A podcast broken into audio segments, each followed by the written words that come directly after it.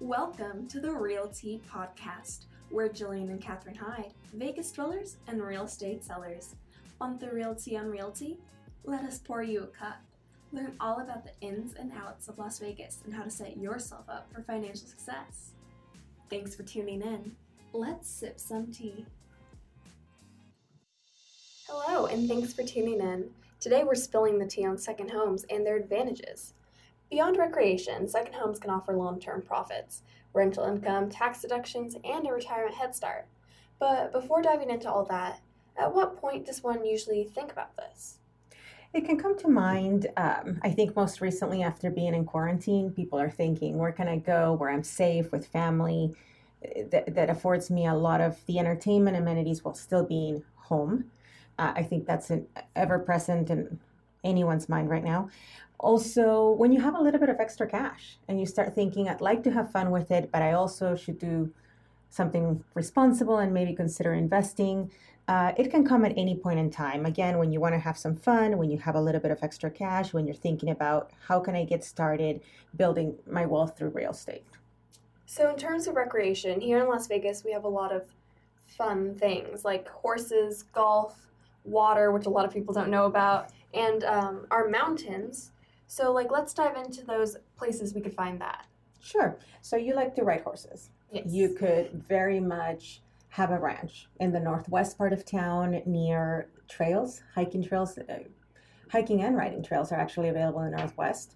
You could be in Mount Charleston where you could enjoy skiing, have a cabin, um, see wild horses, and have your own little uh, barn in place.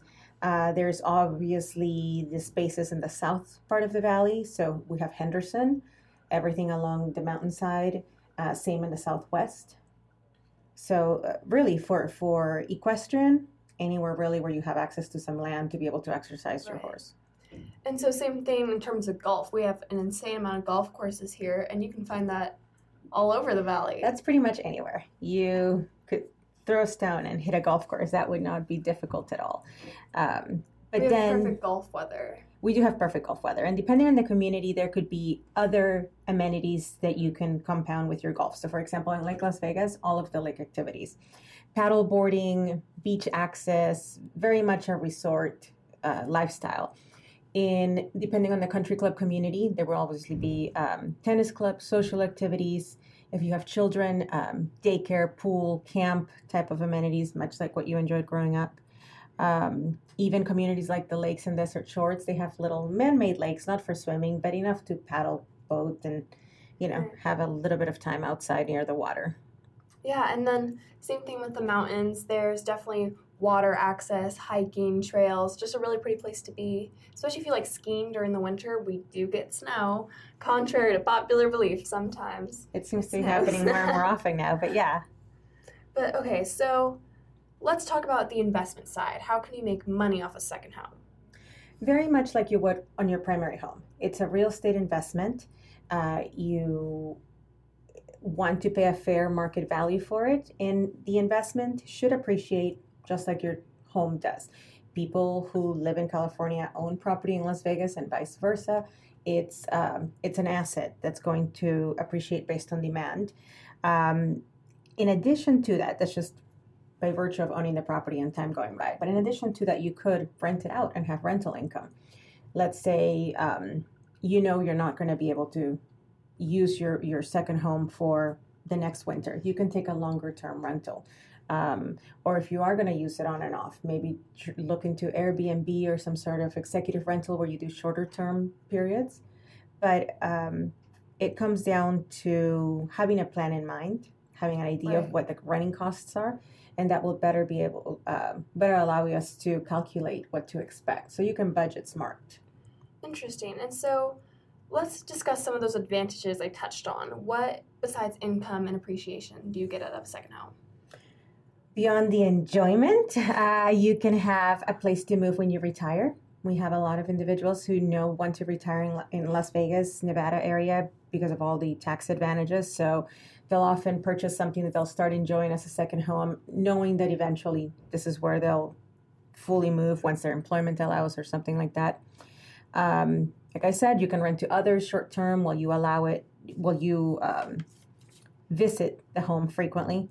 And uh, it can also be uh, an upgrade, right? You could Right. buy something, fix it up, start renting it out until you get it to where you want it to be, and then you trade homes.